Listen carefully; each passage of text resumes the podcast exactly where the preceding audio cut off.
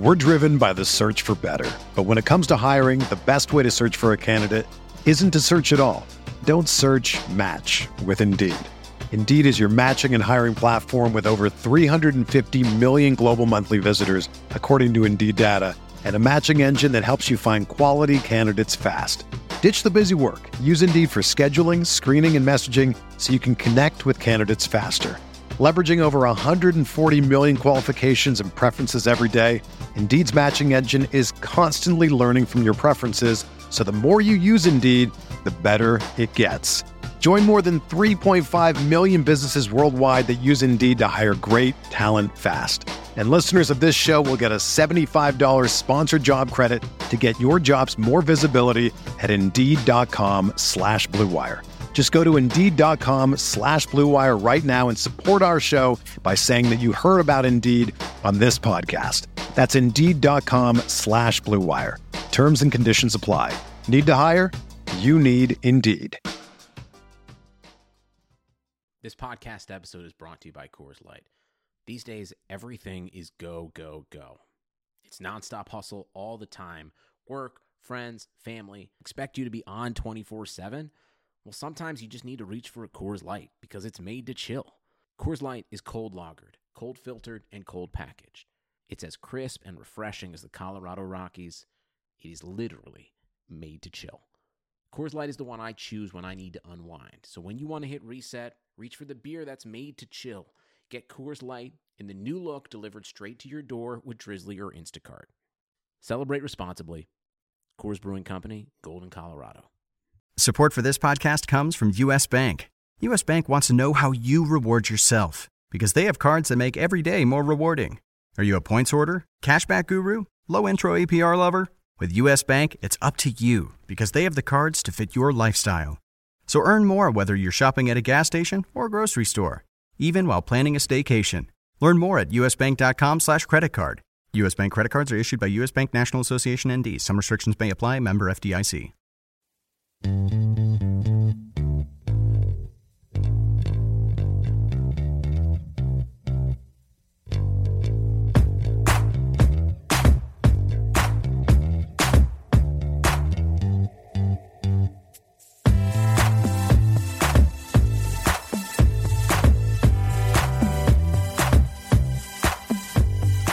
Welcome into the RotoWire Fantasy Basketball Podcast. It is Friday, October twenty-eighth, twenty sixteen, otherwise known as National Chocolate Day. I'm joined by Shannon McEwen and Ben Miller, making his first appearance on the RotoWire podcast. Ben is an N B A writer for us. Uh, this podcast is available on iTunes and Stitcher. Feel free to leave a nice review on one of those venues. You can also download and listen to this podcast directly on the RotoWire website itself or on Audio Boom. Today, we're going to be talking about, traditionally, as we have in years past, we're going to be breaking down the Friday D F S slate. We're going to be hoping to get this out early morning Friday. Um, we've, we've taken in the first three days of the season, ready to jump into the D F S landscape. We're going over a little top news, some broader topics, some season-long pickups. It's really tough, but we have seen every team play at least one game so far. Um, so we'll try to dive into that, but it's kind of evolving and a changing thing. So so we'll we'll give a few names to look at.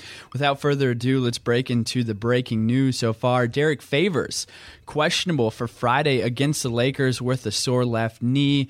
Did not play in the opener. Certainly waiting for him to make his twenty sixteen twenty seventeen debut. If he does not play, Shannon, are you going to be giving a little added looks at um, who will? Uh, let me just leave it open. I don't want to sway your sway your answer here. Who will you? Well, be he, he sat out on Tuesday night as well, so I was all over Trey Lyles. That really didn't work. Trey Lyles only had eighteen minutes. And Utah pretty much went small. I mean, Joe Johnson had a big night. Rodney Hood had a big night. So those are actually the two guys I'm looking at again for tonight. I, Trey Lyles is a little overrated to me at this point. I know, like, you and James are all over him, and James is all over every prospect, but I think that we need to hold off on the Trey Lyles I, talk. I will admit, I like Trey Lyles a lot as a prospect. I don't think he's going to be much this year as far as fantasy goes. Like, occasionally, he'll have a good D F S night, but I think he's a couple of years away from being a true fantasy impact player, you know, top one hundred type. Right. And it, maybe if they didn't bring in somebody like Boris Diaw, he, he could make that jump faster this year. But Diaw's there. He's so reliable. I mean, when it comes to crunch time, you're going to be rolling with Diaw. You're not going to be putting Lyles out there, right? I don't know. Diaw didn't get much run in the first. Well, actually, I'm sorry. He did get a lot of run. He just didn't do much with it. He played thirty-two minutes, but he's one for eight from the floor. So he had two points, three rebounds, no dimes, which, you know, the assists are a big part of his game and his production from a fantasy standpoint. I I don't believe Diaw's a in, like a big time enough player. He doesn't he doesn't produce enough to stave off Trey Lyles long term. In the immediate future, sure, but later on in the season, if there's a situation, I see a lot of those minutes Diaw played on Tuesday going to Lyles. First round of the playoffs, let's say Jazz are, you know, uh, a six seed. They're going up against a three seed, the Clippers. Jazz steal a game. We're talking six game. Down to crunch time, Favors gets hurt or something like that. You cannot tell me they're going to put Lyles on the court, I think, as opposed to Diaw, who has so much playoff experience. I believe that if the Jazz are that good and they're making a serious playoff push, you know, they're pushing for the four or five seed like a lot of people believe they will, it's because Trey Lyles has stepped up his game this year, not because Diaw's a big factor for them. All right, fair enough. We're going to be talking about these Jazz a little later on in the show. Until I see it from Trey Lyles, I won't believe it. Uh, over in Cleveland, the hotbed of the sports sports world, as it seems, Coach Tyronn Lue said Iman Shumpert, with his concussion, has a great chance of playing in Friday's game against the Raptors. In terms of fantasy, we'll keep it moving. Uh, Celtics coach Brad Stevens said Wednesday that Kelly Olynyk, with his shoulder injury, remains a couple weeks away from returning to the court. Now, Shannon, I saw in our Staff Keeper League, Kelly Olynyk was dropped early this morning. In a keeper league, it seems very odd to get rid of somebody like Olynyk, or are we at the point in his career where we can say, you know what, we just haven't seen enough of him, as opposed to somebody like Trey Lyles where there's still a lot of hope? That's a pretty deep keeper league, too. I think it's a mistake to drop him. Um, I'm not sure if they had a really good minor league player, D-league player to promote, uh, but I wouldn't drop him in a league like that. Uh, standard leagues, yes, he, he, I'm kicking him to the curb. Uh, I don't think he's going to have much of an impact for the Celtics this year. All right, on this next bit of news, we'll come to you, Ben, because I'm talking about a fellow Ben, so I just assume you guys are all in a club together. Uh, Sixers C E O Scott O'Neal said that Ben Simmons, uh, rookie Ben Simmons out of L S U, playing for the Sixers with his foot issue, will return at some point this season. We've heard that maybe his club or his crew doesn't want him to return this season. Are you buying in, though, Ben? Would you say if you're in a league right now, obviously it probably needs to be somewhat of a deep league, are you going to waste, not waste, but use a roster spot and hope that he returns at some point this season, and then when he does, he'll just be as good as we think he is? Or are you just going to hold off entirely? Um, I, I think I'd definitely hold off for now. Um, I, I don't think, I mean, it's going to be a real long time till he comes back. Um, you know, if I'm the Sixers, obviously, at some point I'd love to have him back. It'd, it'd be good to get a guy, you know, um, some extra development. Obviously, you'll sell some more tickets, too, uh, bringing Simmons back. Um, but, yeah, in, in terms of fantasy, it's not a guy I'd really want to, you know, waste a spot on for so long. Right. I mean, if he comes back, it's not going to be till like March, right? So with March, I mean, March in mind, that's pretty much the end of the fantasy season. I mean, fantasy hoops leagues right. are starting their playoffs in March a lot of times, so I'm not holding on to him that long. See, the thing is, when he comes back, he's the man. And I don't think anybody would argue that if he's playing thirty-five minutes a game, he's a triple-double candidate because he's already one of the better passers in the league. And so, I mean, there's a lot of upside value here. I can see certainly an I R spot, but, I mean, we're in a twenty-team league, Shannon. Oh, all three of us. We're in this twenty-team league in the office. He is rostered right now. Do you think it makes sense for that person to keep him in a league that size at least? In that league, yes. It's weekly moves. You have four or five bench spots. You, there's no one good on the waiver wire. I mean, you, there's absolutely no one to pick up. So in that league, yeah, sure, it makes sense. My worry about it, though, in most leagues, especially head-to-head, um, where you don't have deep benches, is just the fact if he comes back in mid-March, you're looking at maybe a two, one to two-week stretch at the beginning of that where they're being cautious. He's not rolling. Out, he's not going to be out there for thirty-five minutes a game. You know, he's going to play start off playing twenty minutes a game and slowly ramp up. And in all likelihood, we won't see him actually go full bore until the last week of the season or something along those lines. I'm not I'm not that patient. Yeah, Fair enough. I, I think I tend to agree. I, all three of us are in agreement that we're just going to stay away unless you're in a very deep format where you look at the waiver wire and it's just it's absolutely barren. But that said, this is the same team that kept Joel, Joel Embiid out two full years, so why wouldn't they be extremely cautious with arguably the best prospect they've brought in during this whole quote-unquote process. All right, let's go a little more broadly. Like I said, we've seen every single team play at least one game so far this season. So let's just jive it. Let's just jump into it. Let's just make assumptions. Let's do it. Let's go head over heels and analyze this way too far. Ben, are the Spurs the best team in the N B A? I mean, at this point, they might as well be. I mean, you, you think, one game in, Um, the Warriors come in. Most people think they're going to be, you know, people think the season's over at this point. They're like, oh, you know, the Warriors get Kevin Durant. Um, it's over. Uh, but yeah, with the Spurs, they come out, they blow them out. Um, I don't see why there's any reason not to pick the Spurs at this point. I mean, Kawhi Leonard, um, he looked unreal. Um, two games in, they didn't look that great against the Kings, obviously. Um, but yeah, I think they're showing against the Warriors really, um, you know, pushes them to the top at the, the start of the year. I, yeah, and I think the Spurs are the number one contender in the West going up against the Warriors, and the Warriors laid an absolute leg. You can say it's the first game of the season, but this matters. I mean, this was the the major contender, and they laid an absolute egg. That being said, Shannon, I think that the Warriors are going to absolutely destroy their next three or four opponents because they were embarrassed. The Spurs are not the best team in the N B A. But right now? No. Right now? No. How can how we have no other way to quantify it except for head-to-head matchups, and we saw a head-to-head matchup, and it wasn't even close. He, here's the thing. The, when the Miami Heat brought in Chris Bosh and LeBron James, and they had the super team, they started that season like ten and ten. There's always going to be this initial rough patch for any team. You're you're building team chemistry, everything else. I remember preaching the same thing that year, like, don't panic, the team's going to be fine. And they ended up being fine. They went to the finals. They lost in the finals that year, but then what? They won two championships, back-to-back championships after that.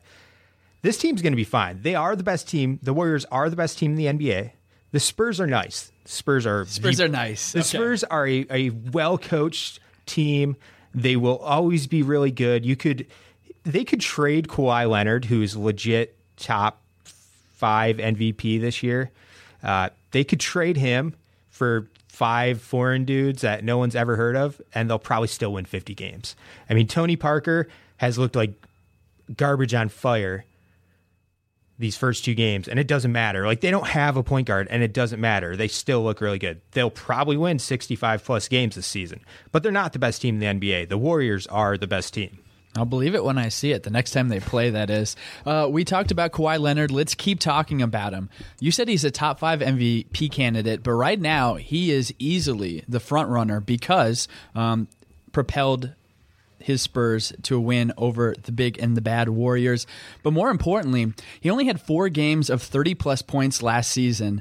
He's already played two games, and in each of those two games, he has at least thirty points or more. I mean, he's showing us what he we've been wanting to see out of him for quite some time, and that's being able to take the ball and score at will. I'm seeing a lot more mid-range and elbow jumpers from Kawhi, and he's absolutely draining them. Right now, Shannon, come on, at least give me this. He has to be the front runner for M V P as of right now.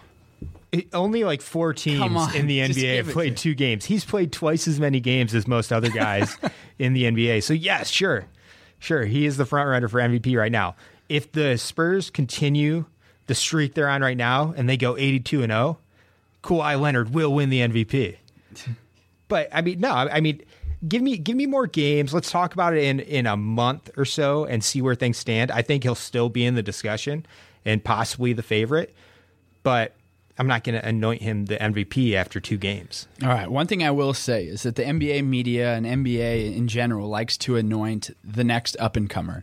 And obviously, Kawhi Leonard winning Defensive Player of the Year the last two years in the, a row is, is something, uh, granted. But we're always looking to anoint the next best player. And I think if he has a, a solid season that's anywhere close to what he's been doing offensively to start out, obviously I don't think he's going to sustain this, but I don't think the media would have any problem anointing him the next newest M V P over somebody like a Kevin Durant, a Steph Curry, even a LeBron James. If they have career averages, which still would probably be better than Kawhi's numbers, we're always looking for the new best and brightest. That's true. And I'm, I'm actually I'm pulling up the voting results for the for the M V P um, from last year to see where, where Kawhi Leonard finished. And it was second behind Curry. He was second in the voting for M V P. So us saying, you know, he's the M V P favorite right now, he's a top five M V P guy, it's obvious. I mean, he already was last year. He's already there. He's already the next big thing. He was last season. All right, Ben, what's the most surprising thing, other obviously than other than the Warriors getting their face kicked in uh, against the Spurs, this happened so far this season? Again, we're going to overreact. We're just going to jump into it. A lot of interesting things have happened, but according to you, what's the most surprising thing that's happened during the first three games of this N B A season? Um, uh, I do like what Miles Turner did um, for the Pacers. Um, you know, that thirty points, sixteen rebounds, a um, couple steals, four blocks. Um, you know, you think he'll be able to, you, he should be able to continue to do what he's doing, um, you know, as long as Monta Ellis doesn't just start jacking up shots like uh, like he's used to.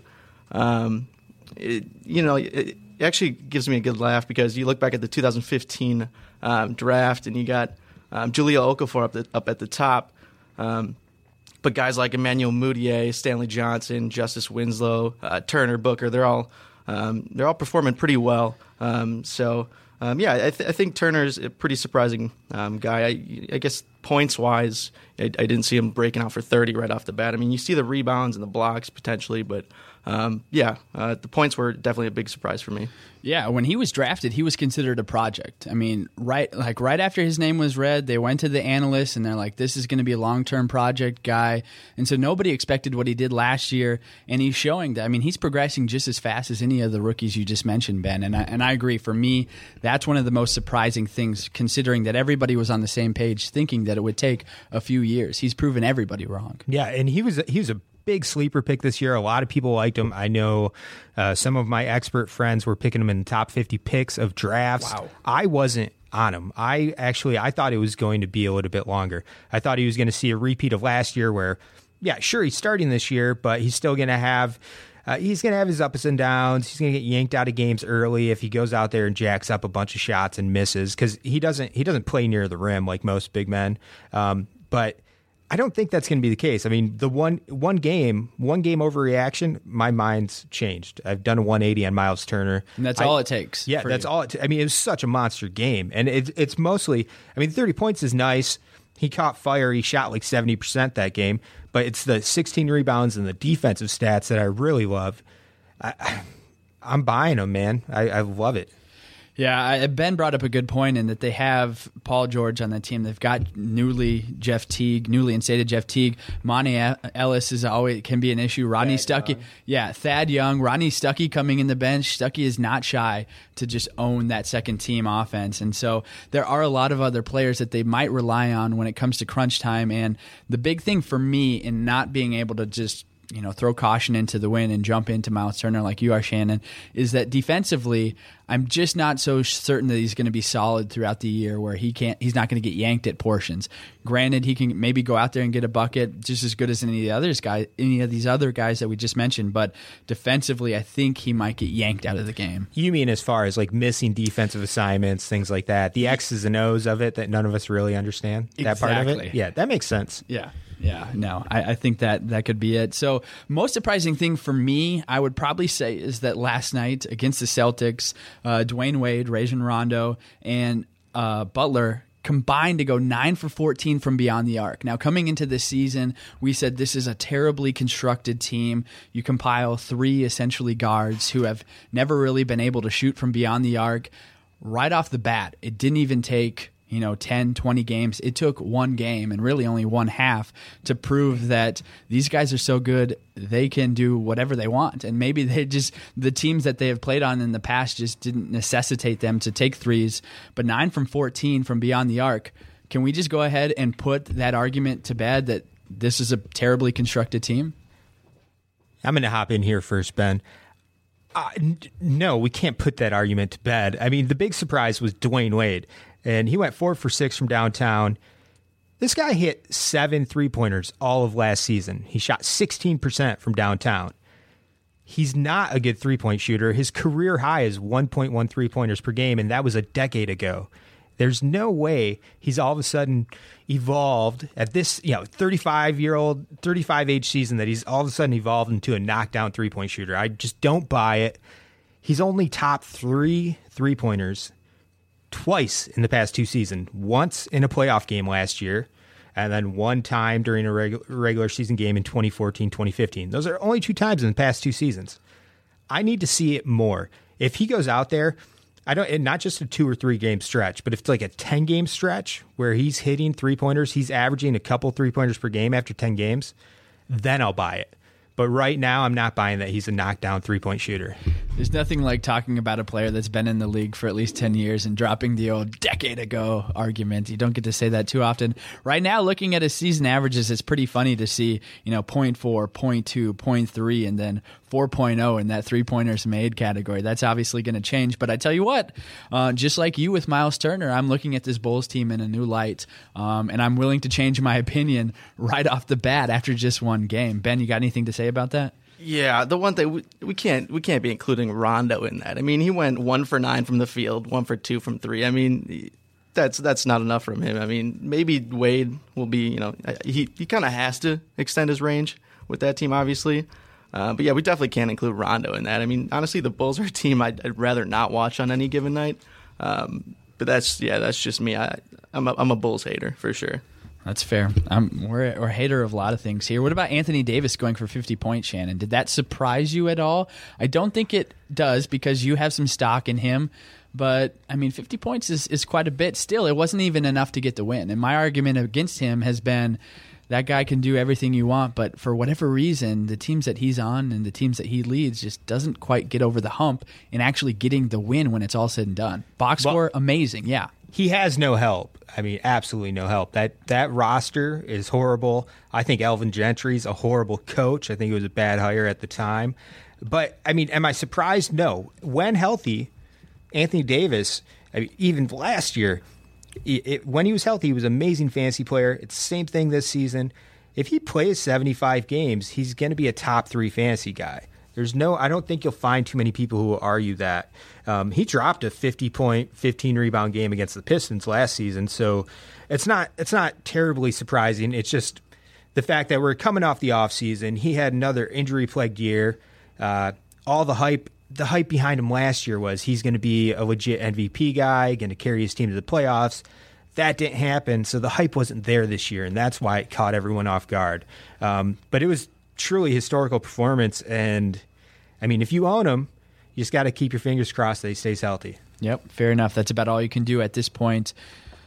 Last thing I want to talk about specifically when we're looking at the last three days, last night the Clippers got a really nice and solid win in Portland against the Trailblazers. This is an up-and-budding uh, Trailblazers team, but the Clip- Clippers have been disrespected uh, really across all fronts. They take care of business, get a solid win. The problem here, though, Ben, is that Clippers have been there, done that. They just haven't gotten over the hump when it comes to the playoffs. In fact, they've had a terrible playoff history over the past few years. So a solid win in Portland. They've kind of maintained their top three team in the West status as for now, after the first game of the season at least. But does the regular season even really matter that much for this particular team? Um, I definitely think it, it's got to be confidence-wise. Yeah, you, you gotta you gotta win a bunch of games. Um, what is Chris Paul is famous because he hasn't reached the Western Conference Finals? Is that what it is?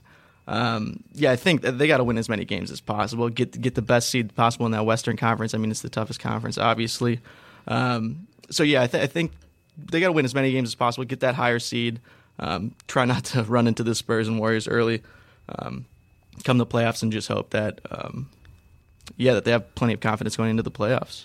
Right, yeah. A good season obviously will help them roll into the playoffs with confidence. They've said it. They think they can beat any other team, and I think they could have a shot against the Warriors. Injuries obviously played a major factor last year. Um, so I I'm actually to the point where I think I'm kind of rooting for them. They're they're turning into an underdog to me, Shannon, where, you know, the Warriors, the t- the tide is turning on them. Public perception of them is they're slowly but surely turning into a villainous team, whereas somebody like the Clippers, you know, they they've gotten really close, haven't got there. I think in, you know, national audience might actually, when it comes down to it, um, if these teams play in the Western Conference playoffs at some point, Clippers might actually have the national vote here. Uh, I, I, I'm not there yet. I don't fully agree with that. Um, I'll ask you again in five months. Okay. I, I do. I think the Clippers, the regular season does matter to them. Um, they've averaged about fifty-five wins per game over the past four years since Chris Paul came on board. That's, I don't think that's going to do it this year. I think they're going to try to push to get one of those top two seeds in the West. I don't think they will do it. I don't think they're going to finish above the Spurs or the War- Warriors, but I could see them challenging sixty wins just because they want to try to get that home court advantage. They'll need it to get by the second round. Yeah, I agree. They need every little bit they can get. Um, all right, we still got a lot to get to, so let's uh, keep it moving here. We're going to look at early season pickups now. Obviously, most teams have only played one game, but there's a little bit to look at that has already changed since uh, games, the regular season games began. Most strikingly to me is Jonathan Simmons. He came out and was essentially the X factor in the Spurs getting that victory over the Warriors. He had twenty, twenty points against the Warriors. However, last night he followed up that very solid performance with only five points in Sacramento. What is your perception on Jonathan Simmons as of right now, Ben? Um, is he somebody that they should target, or is this just kind of your classic bench Spurs player, comes out, looks absolutely amazing, but really he's just operating well within a system, a system that is also going to hurt him potentially down the road because uh, they use everybody?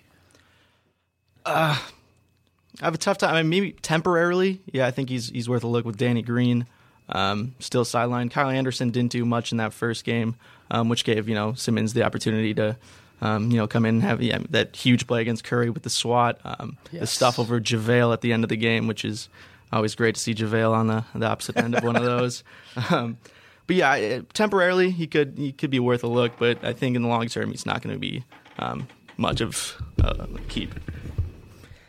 Now I. I think the, the key point here with Simmons is looking at the second game, because the first game against the Warriors was actually a blowout.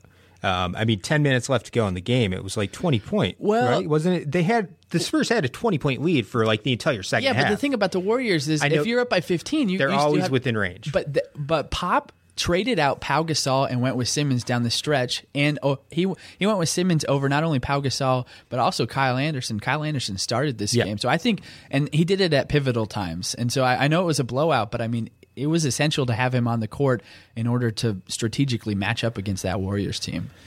Okay. That okay. said, now, against the Sacramento, they didn't need him at all. They rolled with Pau, Pau more more often. Right, and even Pau Gasol, which we didn't talk about this much yet. I mean, he's played thirty-nine minutes, total minutes in the first two games. That's concerning, um, and I think we'll get to that in a, with the next guy we discuss. But with with Simmons, the big thing, Danny Green's out, Danny Green's out. He missed the first two games. When Danny Green returns, a lot of this playing time Simmons is getting, I think it. I think it vanishes. D- Simmons was not in the playoff rotation for the Spurs last year. Kyle Anderson's next in line. I know he hasn't played too well the first couple games, but I put him above Simmons. I'm just not buying that Simmons is going to be an impact guy for the Spurs this year. I, I think it could happen, but I mean, it, it, to me, that means, you know, like Manu Ginobili ends up, his leg falls off, something along those right. lines. Yeah, another guy on the Spurs that if you're looking at player ratings and if you're specifically targeting rebounds or blocks, you realize you really messed up in your draft or you're, or you're low there, somebody that you'll probably be looking over is Dewayne Dedmon, who on E S P N leagues and probably likely elsewhere as well, he's less than a percent owned. I'm expecting that to spike over the next week or two because over those first two games, he has a total of fifteen rebounds and six blocks. Granted, he doesn't play a lot of minutes, but as a backup center, um, you know, as a rotation guy, if he's going to come in and get you those rebounds and get you those blocks in a deeper league, if you're low there, might not be a bad guy to look at. Do you think he's going to be able to sustain that, though, Ben, as somebody who's not going to be guaranteed even ten minutes each game moving forward? Uh, when it comes to the Spurs, um, it's tough to like either Gasol or Dedmon. Um, it's going to be somewhat of a timeshare, I'm pretty sure. Um, he's not going to have four blocks a game, that's for sure. That's that's that's on the high end, I think, for him. You know, rebounds, he, he could be a steady source of that, but I think um, in general, I, I'm not too sold on him. Um, I, I just don't think he's going to get the minutes um, to you know to perform. That's you know that he's worthy of a pickup. A couple other guys that we could look at as well, Shannon. Some some guys I've heard you talk about uh, in the past. Joe Johnson, forty-eight percent on Yahoo. Obviously, he he um, is seeing some added time, you would think, with Gordon Hayward out.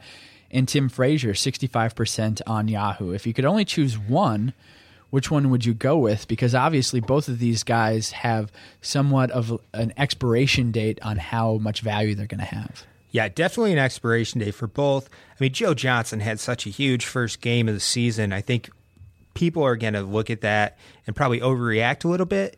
Um, don't expect him to do that too often. Uh, he hasn't done that the past couple years. Uh, Tim Frazier would be the guy if I'm picking one between those two. Uh, once Jrue Holiday comes back, Frazier pretty much has no value. But as we saw with a guy like Ish Smith on that team early last year, you know, if you're if you're the starting point guard for the Pelicans, you're getting a lot of minutes. You can be a productive fantasy player. I don't believe Tim Frazier's an extraordinary talent, but I do think he's going to get the minutes for at least the next few weeks or however long Jrue Holiday is out. Uh, so I would pick him up. Michael Kidd Gilchrist, sixty-five percent on Yahoo. He's going to be a great source of rebounds. He sees so many minutes per game. It's just really hard for him not uh, to rack up quite a bit of assists. Field goal percentage has been kind of his issue in the past. He has a really awfully, like a terrible looking shot. But that said, he actually has improved it. The ball actually going in the hoop, the the, the shot itself still looks disgusting. I think he's one of those guys, you can put him in the same category uh, a couple years ago as somebody like DeMarre Carroll. Well, nobody really knows who this guy is, but he's seeing a ton of minutes. He's essentially the backbone of an entire team. Um, and if you're on the court for a whole lot of minutes, you're going to rack up those stats one way or another.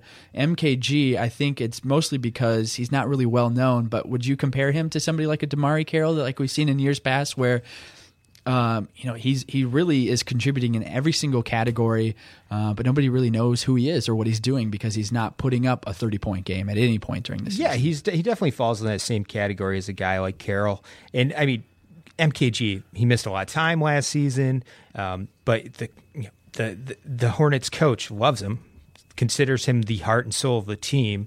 Um, he's going to get tons of run, as you mentioned. He's not competing against guys like Gerald Henderson for minutes anymore. Uh, and with, with M K G getting, you know, thirty-two to thirty-five minutes a game, I wouldn't expect him to post twenty-point efforts like he did in the season opener. He's not going to do that a ton, but he will get decent rebound numbers and he'll get defensive stats. So he's a solid player who's going to contribute across the board that I, I would pick up. He's owned in sixty-five percent of Yahoo leagues right now. I think that should probably be closer to eighty percent. Um, most twelve-team leagues are going to want to have him owned, and possibly some ten-team leagues. Yeah, fair enough. Taj Gibson won over the starting job in Chicago. Only issue here, though, Ben, is Nikola Mirotic. Those two were, were contending for each other, or contending for the starting power forward spot. Now, in the preseason, again, remember, we're talking about this Bulls team. We were saying they have no outside shooters. And we were just, how do you play Taj Gibson? Because he doesn't help you in that pursuit. Now knowing what we think we might know, and that Wade is going to be shooting threes, Butler's going to be shooting threes. You you scoffed at me a little bit with Rondo, but at least he's going to be attempting more threes than maybe traditionally he does. Do you think that Gibson has a lot more valuable, lot more value, excuse me, because his spot at power forward is a little more locked in because maybe the Bulls don't need that three-point shooting from Mirotic or even somebody like Doug McDermott like we thought they did? Um, yeah, uh, I, Gibson's obviously the the better board uh, boards guy. Um, you know, if the, you got Wade and these guys clanking shots all day, uh, I'd rather have Gibson cleaning up the boards than Mirotic. Um, but I mean, they, they're both going to get a lot of time. Um, Uh, I, I do feel like they, they'll keep Gibson for, for quite a while in there. Um, you know, Mirotic has the higher upside. Of, you know, um, he's younger. Um, he can shoot the ball. And he had an ugly showing. You know, one for th- six from uh, from deep um, in that first game. Um, but I do think they're going to keep Gibson in there, and I, I do like him for both points and boards. um, you know, clean he'll clean it up pretty well down there. Shannon, I'll come back to you on this next question. J J Barea, four percent owned in E S P N. E S P N tends to have lower ownership rates than Yahoo, so we're switching back and forth, but just know that E S P N is traditionally a little bit lower. Ty Lawson, fourteen percent on E S P N. Going forward this season, who has more value, Barea or Lawson? And let me break it down real quick. Barea is with that, you could even call it a four-headed monster. The point guards, Darren Williams, uh, Barea, of course, Devin Harris, who's been out, and Seth Curry. Rick Carlisle has traditionally rotated those guys quite a bit, and so you never know which one is going to strike. In Sacramento, Ty Lawson is is getting starters minutes right now because Darren Collison is out on that suspension. So two guys that don't necessarily have a clear path for the rest of the season to starters minutes, um, somewhat of a similar situation. So if you had to pick one moving forward for the rest of the season to hitch your wagon to, which one would it be? It's a tough call, and it's close. I, I do believe it's a coin flip. You could go either way. I'm going Ty Lawson, though, um, and that's mainly just I don't – I think Darren Collison has had his opportunity many times, and he's never really seized it. Um, I mean, Ty Lawson's played well the first couple games of the season. He hasn't blown, blown the doors off, but he's doing okay. So I, I'm going to take the chance that Ty Lawson's able to maybe, possibly, hold on to that starting job even after Collison returns. Yeah, I, I couldn't agree with you more because we know what J J Barea is going to do in that system. We've seen it a few years over and over. He's going to have a couple flashes in the pan where you say, oh, we got to grab him, and then he'll go dormant for ten, for ten games because you have other guys to rely on. With Ty Lawson, like you said, Darren Collison is not a shoe-in to start for the remainder of the year. And let me remind you, we're only three years removed from Ty Lawson averaging fifteen points per game and ten assists per game. I mean, obviously this guy fell off a little bit, but all that potential is still right there. I mean, he was among, just a few years ago, he was one of the best young point guards in the league. Uh, he was in that discussion with guys like John Wall. So I don't I don't think we should sleep on Ty Lawson. I'm not getting too excited about him either because, um, again, once Collison returns, it's get, the situation gets muddled, but I do like him more than Barea. Barea, if Darren Williams misses time, that's when I want to scoop up Barea. Fair enough. Last guy I want to talk on here, Ben, I'll let you comment and chime in on this one. Your boy Roy Hibbert, twenty-nine-year-old. If you didn't know where he's playing these days, he's playing out in Charlotte. Had a great first game. Technically, he is a bench player, but he played thirty-two minutes in Milwaukee. fifteen points, nine rebounds, three assists, which blows my mind, five blocks. Is that sustainable? I think he's done enough at this point to keep um, the starter's job for the time being. Um, long term, you have to think Cody Zeller, um, the younger guy. He's going to eventually, I, I feel like he'll eventually take over at center. Um, it, it, he was playing the Bucks. Let's be honest; they don't, they don't have, they don't got much in in the post. Um, so it, I think that's it's a bit excessive. That, I mean, it's it's a bit inflated. I think uh, is what I'm looking for there. I think his numbers were a little inflated to begin with. Um, yeah, I, in the. Short term, yes, I like where he is, where he's at. He's done enough, like I said, to keep that spot. Um, but I think Zeller is going to eventually, you know, he's coming off a bruised knee um, uh, in the preseason. So um, I think once he's, you know, back to full strength and uh, in, on a full minutes load, I think he'll be the better option for them. Shannon, we were just talking about Ty Lawson, and three years ago he was considered one of the best point guards in the league.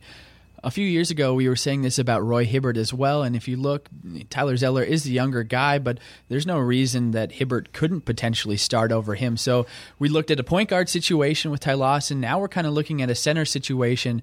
Do we have that same upside with Hibbert that we saw in, that we see right now currently in Lawson? I, I'm not as high on Hibbert, and this this exact same reasoning could be used for Ty Lawson, uh, but just what we saw out of Hibbert last year in Los Angeles when he basically had he, he could do whatever he wanted. He should have been able to carve out thirty-two minutes on a horrible Lakers team. He wasn't productive at all. He's got he's got a better coach this year, so I think that that is very helpful. Um, my big question mark with Roy Hibbert is what happens when Frank Kaminsky comes back. He missed the season opener, so if Kaminsky and Zeller are both healthy, how much run is Hibbert getting? Hibbert got like thirty-two minutes that first game, looked really good. I'm considering picking up Hibbert in a couple a couple leagues, actually, and that, that brings me to the question, do I pick up Roy Hibbert, Dewayne Dedmon, or your boy Justin Hamilton?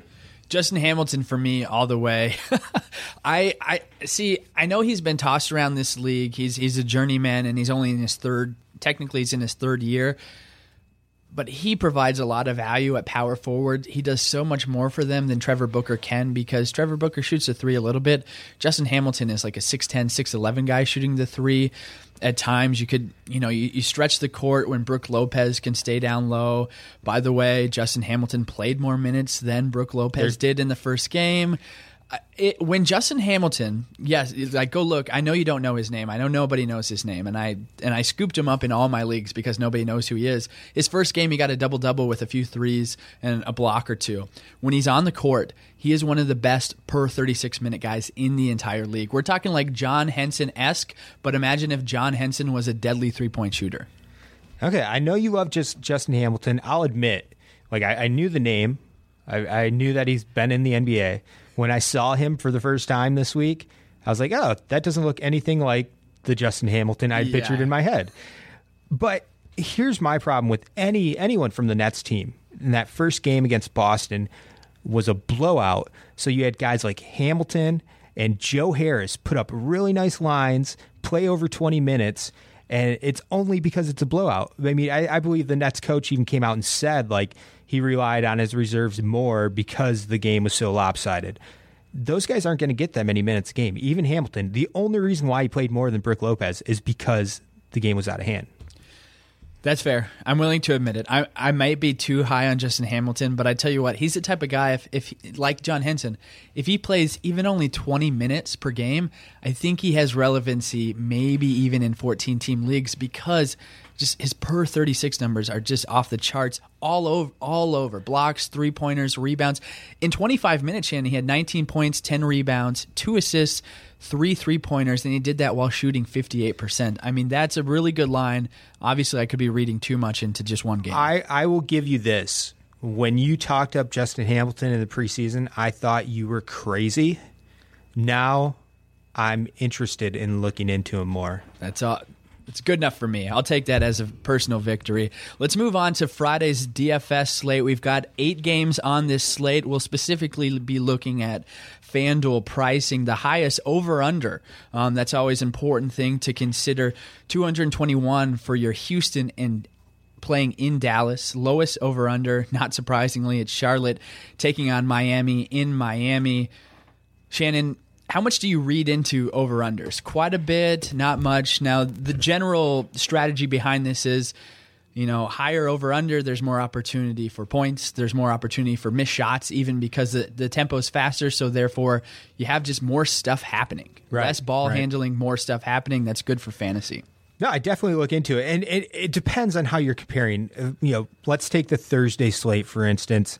I'm looking at the Washington-Atlanta. Was it Atlanta? Who they? Yep. Yeah, Washington-Atlanta game and then the Portland Clippers game. And the difference in over-under was like two points or a point and a half. It was so essentially it was a wash. Yeah. So I'm not going to let those two points really factor into my decision much. If I like Damian Lillard more than John Wall, I'm going to play Damian Lillard.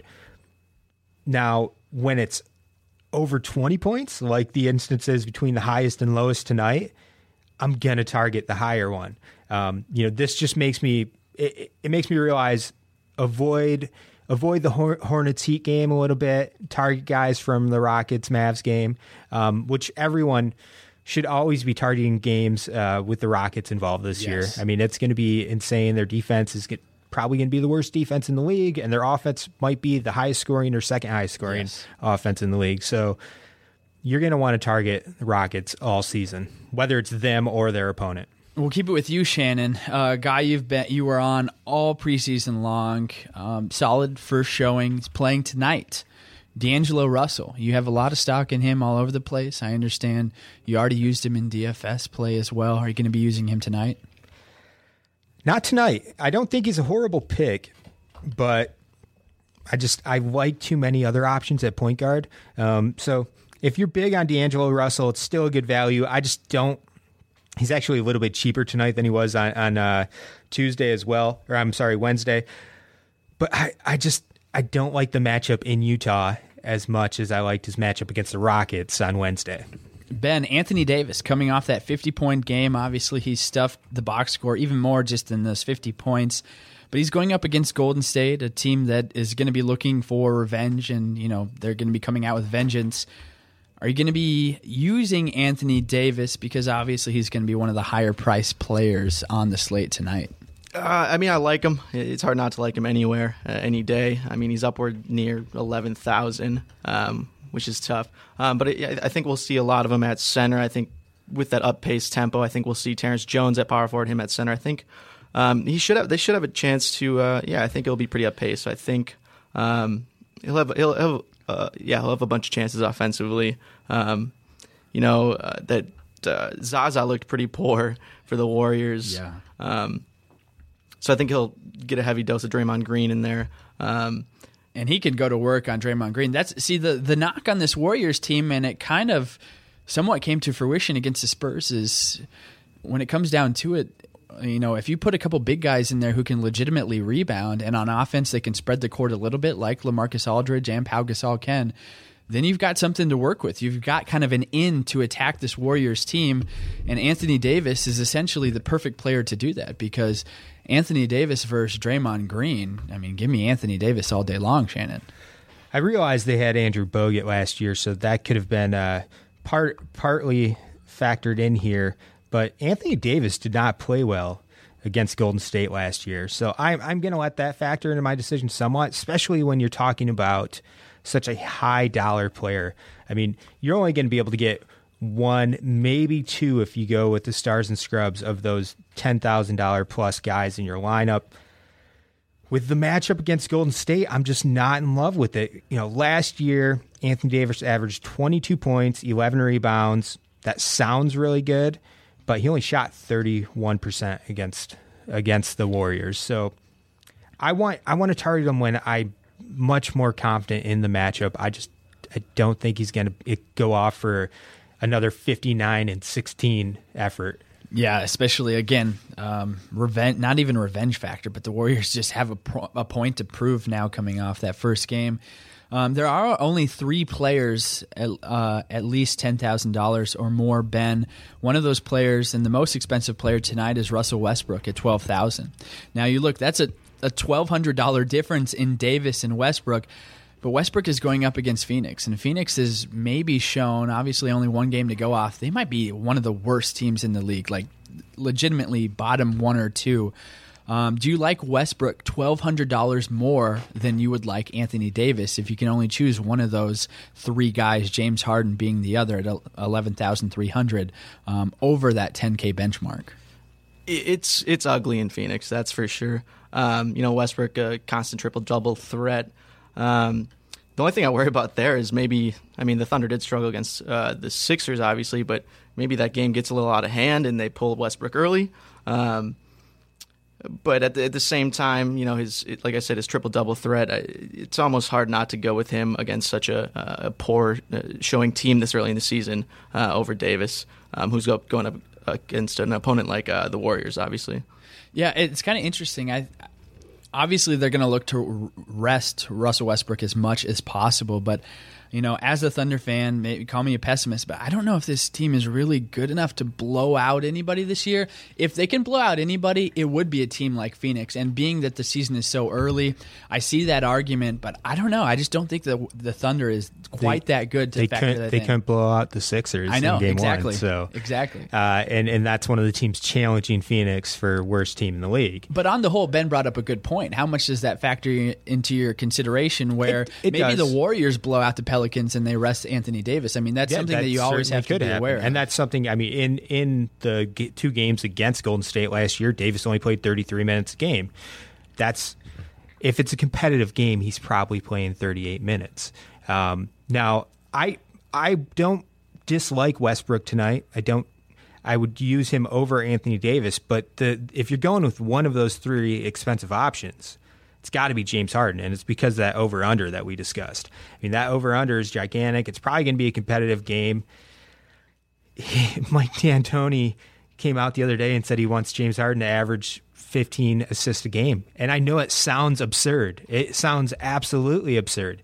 But then he goes out and he does. He drops seventeen dimes in game one. So I, it's just hard for me to go with anyone other than James Harden. Like if there's someone more expensive than James Harden, I find that that's hard for me to believe. I don't think that's that should be the case. All right, so let's break it down to some specific players that you guys will be targeting. Ben, we'll start with you.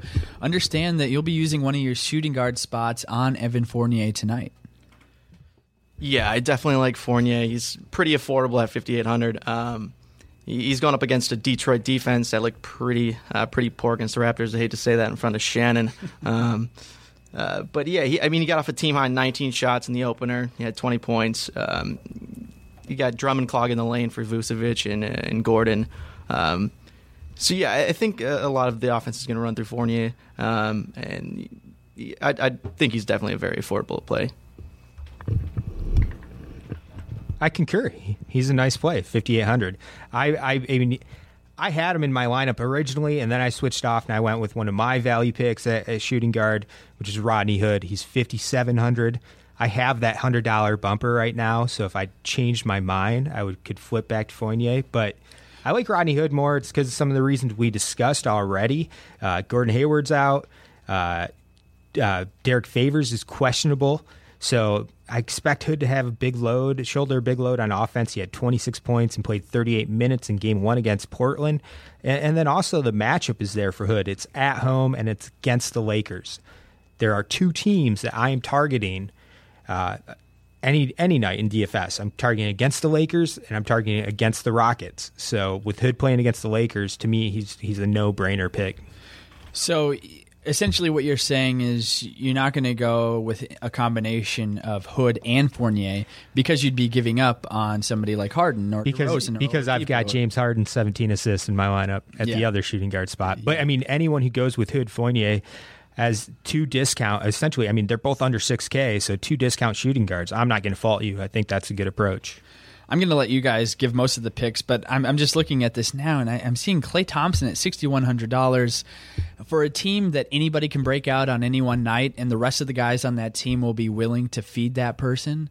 I, I think if, if Klay Thompson's going to be hovering around low six, low six K this season, I'll probably be going with him quite often because if he broke out for forty points in a game, nobody would be surprised, and he would far outpay what he's worth at this point at sixty-one hundred dollars. Um, but at point guard, Shannon, looks like you're going to pay up, not even really pay up. We haven't even mentioned Steph Curry is on this slate. He didn't meet that ten thousand dollars benchmark, which he basically did at every single point last season. He's sitting there at nine thousand dollars, and it sounds like you're going to take a bite. Yeah, Steph Curry at nine thousand just seems like a discount. I mean, this is one of the one of the few guys who averaged, you know, right around fifty fantasy points a game last season. I'm assuming the price drop um, is just because of the first game. He had thirty-two fantasy points on FanDuel, uh, twenty-six points overall, only three rebounds, four assists, no no defensive stats to speak of. And, of course, there's no three-point incentive on FanDuel, so that, that hurts him a little bit on this site compared to others. Um, but nine thousand dollars for a guy who averaged close to fifty fantasy points a game last season uh, is, is a, a huge discount. I mean, we we've already discussed the guys who are eleven and twelve thousand. Um, he has that kind of fifty, sixty point upside as just the same as Westbrook and Harden. So I love Curry at nine thousand, and I love the matchup against the Pelicans. So on your guys' list, we have four remaining point guards. Ben, you have three of those remaining point guards in George Hill, Tim Frazier, and Tyler Johnson. You can only pick a couple. Um, but obviously, there's quite a few guys you like on this slate. How are you going to decide between those three? Or are you going to look to pair one of those three I just mentioned with somebody like a Curry or like a Westbrook? Um, of the group, you know, between Hill, Frazier, and Johnson, I mean, it's tough not to look at Hill first. Um, like Shannon was just talking about with uh, that Lakers defense who gave up, you know, seventy-one points to uh, the Rockets in the first half the other night. Um, I, I like George Hill against them. He, he also, like Fournier, he, he got off a team high like eighteen shots or something like that. Um, you know, nineteen points, two rebounds, six assists in that game. Uh, but he played a full thirty-nine minutes too. So I think um, I think he's going to get a lot of run, especially against that Lakers defense that uh, it's, it seemed to struggle. Shannon, that fourth point guard that I mentioned is Jeremy Lin, and you have him here listed as a value play at sixty-two hundred dollars. Yeah, I mean, one one thing I really like about Jeremy Lin tonight is I think he's going to be, uh, his ownership percentage is going to drop some. You know, everyone will look at, I mean, he had just a, an amazing preseason. Um, him, him and Lopez are really one two scoring punch for the Nets this year. Um, but then he, you know, Lin had a, a somewhat of a downer season debut, eighteen points, three rebounds, three assists, only played twenty-eight minutes. But the reason was the matchup. It was, he played against Boston. That's a tough team to play against, especially for a backcourt. Um, and and the game wasn't close. So I expect Lin to see thirty, thirty-two to thirty-five minutes tonight, uh, you know, score between twenty, twenty-five points and hand out a five, six assists. So sixty-two hundred, I love that value for him. Um, those other options, George Hill, I agree, great option. Tim Frazier, I like a lot as well. Tyler Johnson, I'm not going to get behind yet because he's a backup technically. Um, but he has that kind of upside. Yeah, definitely. I mean, being that his price is so low, it doesn't take much for him to earn what you paid for him. Um, so that's somebody to give a look at. If if you find yourself strapped for cash, Tyler Johnson and point guard Ben, I agree, is is somebody to ch- take a look at. What is he, like forty-one hundred bucks, something like that? Yeah, forty, forty-six hundred. Yeah, forty-six hundred, still underneath that five thousand dollars benchmark. Typically what I like to do, especially at the beginning of the season, is just look at players in that six thousand dollars range, because often you have players that are going to vault up higher and their their price is going to be a lot higher as the season goes along. You have, you know, FanDuel's trying to figure out the pricing structure for this particular iteration of the N B A season as well. So I like to stuff my lineup with as many six thousand dollars players as I can. Now looking at center on FanDuel, you only get one. You don't get two like the other spots here. Shannon, it looks like you're going to be going with Miles Turner, who's in that six thousand dollars price range, like I was talking about, six thousand nine hundred dollars, obviously on the high side a bit. I would be afraid that his ownership is going to be far too high for there to be any return or any upside with going with him. Again, some of the other centers that you could be looking at would be Hassan Whiteside, Nikola Vucevic, Andre Drummond, Brooke Lopez, who I know you love, R- Rudy Gobert, and then you have Turner. So obviously, he, you know, if he returns even three quarters of what he gave you at the first time out, it might not matter because everybody's going to own him. I'm okay. If he's one hundred percent owned in the tournaments I plan, I don't care. I'm well, fine with that. Well, yeah, one hundred percent it's a wash anyway. But okay, if he's if he's if he's let's say fifty or sixty percent owned, which it's feasible, that can happen. Um, I'm okay with that, just because his price point's so low. If I was spending eight, nine thousand dollars on him, I would I would feel differently about it. But at sixty-nine hundred, I mean, he was he scored over sixty fantasy points on FanDuel on Wednesday night, and I don't expect him to do that again. But I expect him to be thirty-five, forty, thirty-five to forty-five points. If he does that, then he's given me better value than a guy, pretty much any of the guys who are more expensive than him. There are five centers more expensive than him. I like all of them, but I project them all for that same range as him. So I'm going to go with the cheaper option, open up more cash for me in other spots. Plus the fact that I'm going with like a James Harden, I need, and Steph Curry, I need to open up that cash. I need that extra money. That's fair enough. Sometimes you just have to go with the chalk play and assume that you're strategically going to use the remaining money smarter than the rest of the pool, or more strategically than the rest of the pool. The situation that I, I like to compare it to, if, if you're just coming over to N B A for the first time, is Todd Gurley last year, where he was so low when you were playing. Everybody, you just had to roll with him, and then it was the chalk play, but you just had to, because you were really just not smart not to. And I think we're kind of getting in that territory with Miles Turner. His price will adjust accordingly, but I, I think you kind of just plug him in, and then it really comes down to you against the other competition outside of the center spot, because I'm assuming he's going to be over fifty percent owned in pretty much every type of contest you could potentially play in on FanDuel tonight. That's going to do it for us here on this Friday N B A podcast. Thanks so much to Ben Miller for making his first appearance.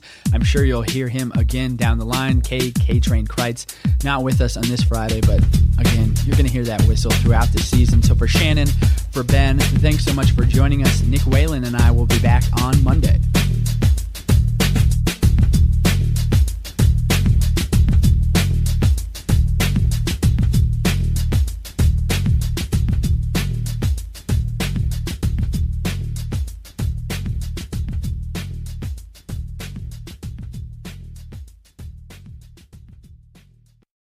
Ace is a place with the helpful hardware, folks. At Ace, your backyard's right in our backyard, which means we have hand-picked products that are right for the birds in your neighborhood, like premium bird seed, suet, birdhouses, and feeders. Stop by your local Ace and get everything you need to attract the birds you want, including Ace Wild Bird Food, on sale now.